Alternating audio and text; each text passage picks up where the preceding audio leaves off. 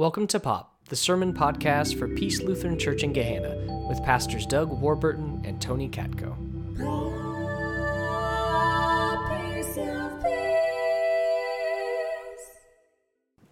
So, we continue our sermon series based on mistakes, and here's one of Jesus' miracles' greatest hits.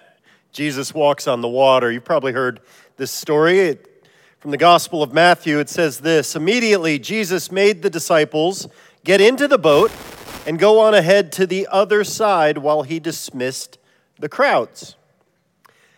And after he had dismissed the crowds, he went up the mountain by himself to pray. When evening came, he was there alone.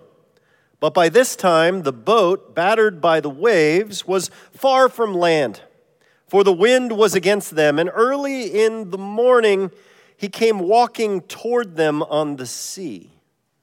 When the disciples saw him walking on the sea, they were terrified, saying, It is a ghost! And they cried out in fear. But immediately Jesus spoke to them and said, Take heart, it is I. Do not be afraid. Peter answered him, Lord, if it is you, command me to come to you on the water. Jesus said, Come. So Peter got out of the boat, started walking on the water, and came toward Jesus. But when he noticed the strong wind, he became frightened and began to sink. And he cried out, Lord, save me! Jesus immediately reached out his hand and caught him, saying, You of little faith, why did you doubt? When they got into the boat, the wind ceased. And those in the boat worshiped him, saying, Truly, you are the Son of God. So, as I was reflecting on this reading this week, I thought back to my wife and I snorkeling. so, several years ago, my wife and I went snorkeling. She for the first time. I was a very seasoned veteran of snorkeling, having had done it twice. And so, of course, as the expert husband, I was telling her everything involved in snorkeling.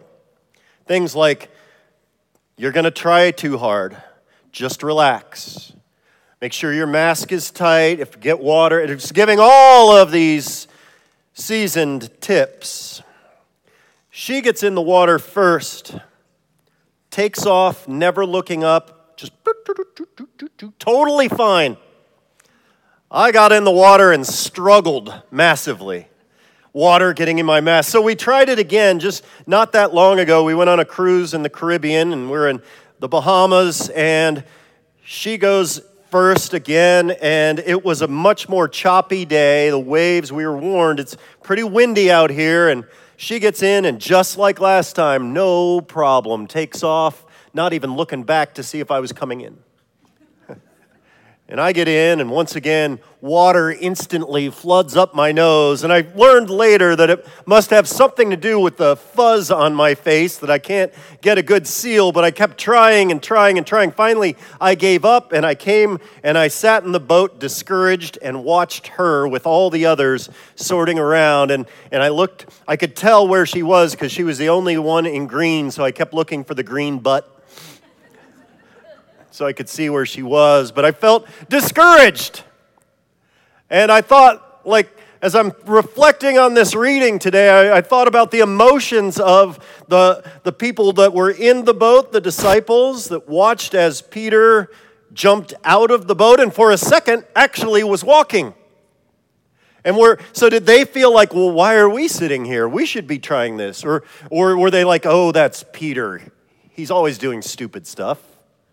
What were their emotions going on? And, and then I thought, here's something, and I want to transition to a little different take on this story because here's the traditional way that we always reflect on this story of Jesus and Peter walking on water. We always kind of tell it in this sort of way. It's, it's like, okay, Jesus comes to them, Peter sees them, sees Jesus walking on water. Peter has courage and steps out calling to Jesus, Tell me to come to you. And Peter steps out and for a moment is walking on water, and it's a miracle. And he's got his eyes fixed on Jesus, but then he realizes this is nuts and becomes frightened by the storm and the waves. And, and we tell this part of the story, even though it doesn't say this. Peter takes his eyes off Jesus and sinks. And so the point becomes first, have the courage to step out of the boat, but when you do, keep your eyes fixed on Jesus, and you too can walk on water. Here's the thing though ever since Peter, there's no documented history of any humans being able to actually do this.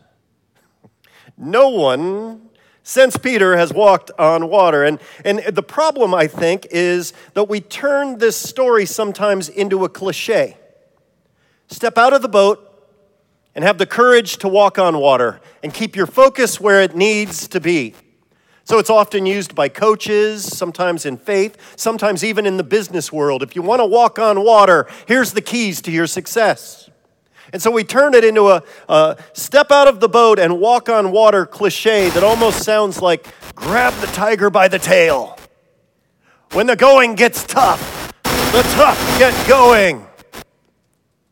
The early bird gets the worm, right? And so we turn it almost into that sort of thing. But here's the thing that I struggle with is when we turn any biblical story into just a moralism, that's where to me it seems to fall flat. Because we know that these stories, especially the miracle stories of Jesus, they're way more profound than buckle up and you too can succeed. So there's a lot more going on here. So let's, let's tell the story with a fresh lens. And let's bring in some of the context that actually the scripture tells us is going on. And it's easy to miss some of this. So the story starts with Jesus grieving the loss of his cousin and fellow disciple, John the Baptist, who's been murdered by Herod. And Jesus gets this news, and Jesus wants to grieve. And so he goes off to a, a deserted place, or so he thinks. And then the crowds show up and they continue to press in. And so Jesus has pity on the crowds and he decides to feed them. And this is where we have the miracle of the feeding of the 5,000. And then after that takes place, Jesus wants to go back to grieving by himself in the presence of God over the loss of John. And so he sends the disciples on ahead of them, sends them on a boat. And I'm going to ask the question in just a second where? But he sends them on ahead so he can continue to grieve. And then throughout the night, he grieves, the storms pick up, and Jesus heads on out to the disciples. So, where is it that Jesus sent the disciples? Anyone pick up on that part of the story? You got it over here. Shout it out. To the other side. This is not just two description words. These words, whenever you see the words in the New Testament, they were sent to the other side. You should have a little metaphorical red flag on your head that goes bing. Because whenever they're sent to the other side, Jesus is about to show us something new, to unveil something, a new perspective, a new ideology, a whole new concept of what's going on here. So he sends them to the other side. And then the storms pick up. And it says that the disciples are afraid. But what are they afraid of? This is where you talk. What are they afraid of? Not surviving? Storms? It doesn't say that. We interpret that. There are other stories in the Bible where the disciples are afraid but about the storm, but this one doesn't say that. And keep in mind, some of the disciples are very exper- experienced fishermen. They knew how to handle storms. In this case, it says that they were afraid because a man was walking toward them on the water. And they thought it was a ghost. And so Jesus, who's coming toward them. Don't miss that part of the story. Jesus, in the midst of the storm, is walking toward them, and he says the words, and it's interpreted in the scripture do not be afraid, which is so important. It is I. And when you interpret those words from the Greek, the word is ego eimi.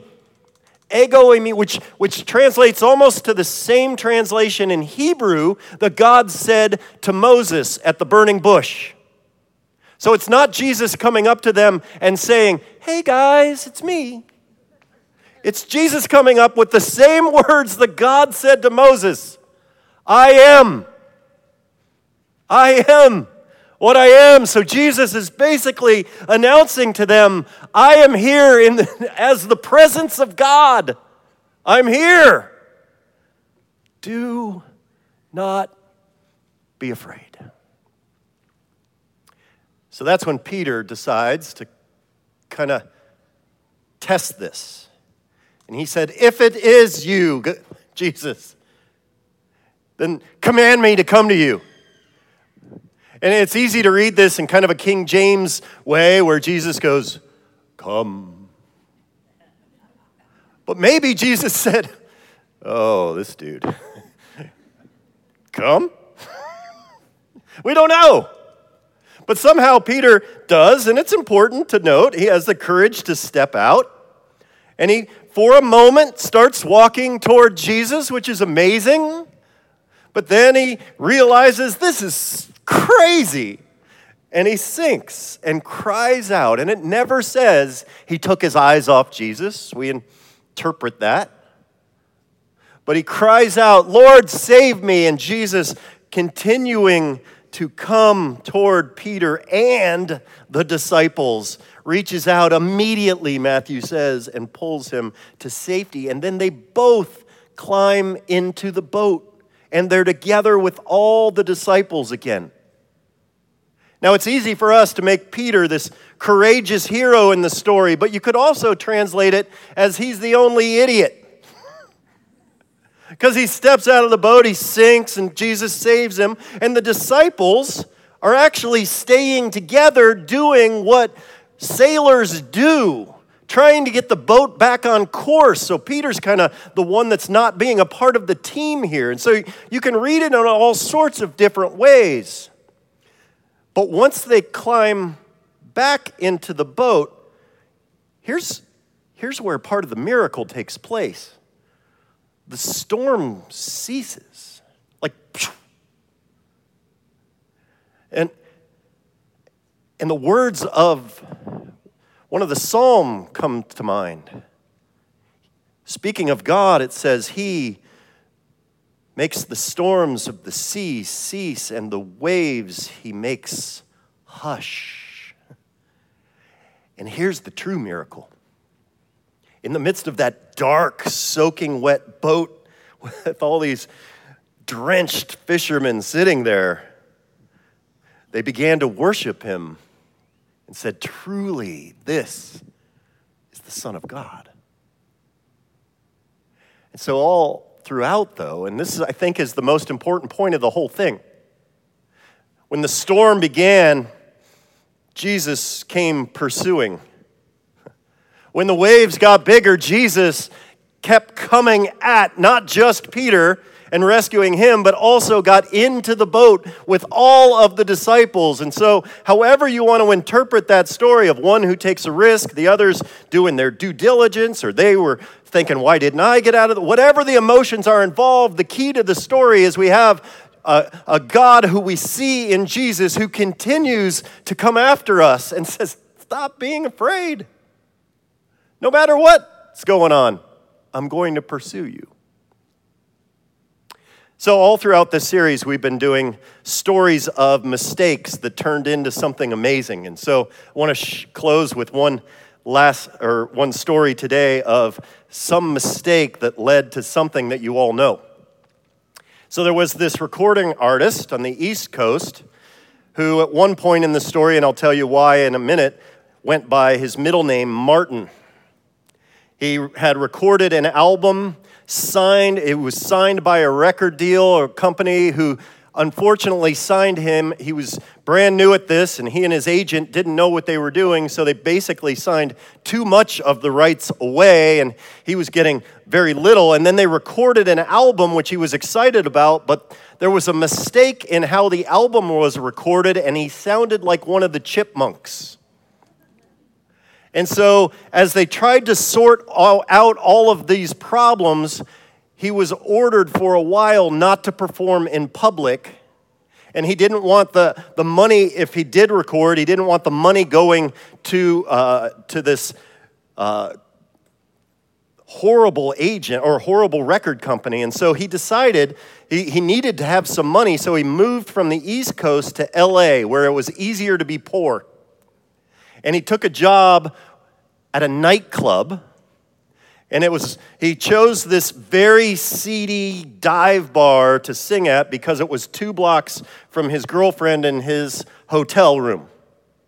And so he worked at this nightclub and he went by his middle name, Bill Martin. And he decided to observe life in this nightclub. Now, here's where you're going to start to figure this out and he watched all the people in this seedy dive bar come in night after night, the same characters, and he started to, to write about them. So he it, wrote about a guy named Paul, the real estate novelist, who was a real estate agent but really wanted to become a novelist, but it wasn't working out. Then there was John, the bartender, gave him his drinks but also wished that he could have been a movie star. And so there's all these regrets that, that Bill Martin is noticing. And, and then uh, there was an old man that was, as he says, making love to his tonic and gin and wishing that he could be the younger version of himself. Once again, he might make different decisions. And the waitress practicing politics was actually his girlfriend. so, of course, I'm talking about Billy Joel. But when you think of this song, think about this. He's observing all these people who didn't get out of the boat or who had and sunk. Somehow in their life, they were filled with these regrets. And so instead of just talking about it, let's sing the chorus. Hit it! And you get to sing. Sing us a song. Come on.